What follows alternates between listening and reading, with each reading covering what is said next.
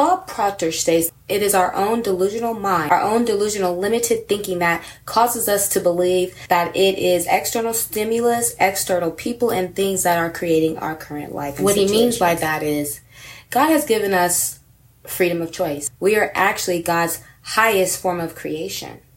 And in being his highest form of creation, he has given us free will and freedom of choice. Therefore, it is our own free choices that cause us to stand up or, or down. It is out of our own free will who we date, where we work, where we eat our groceries.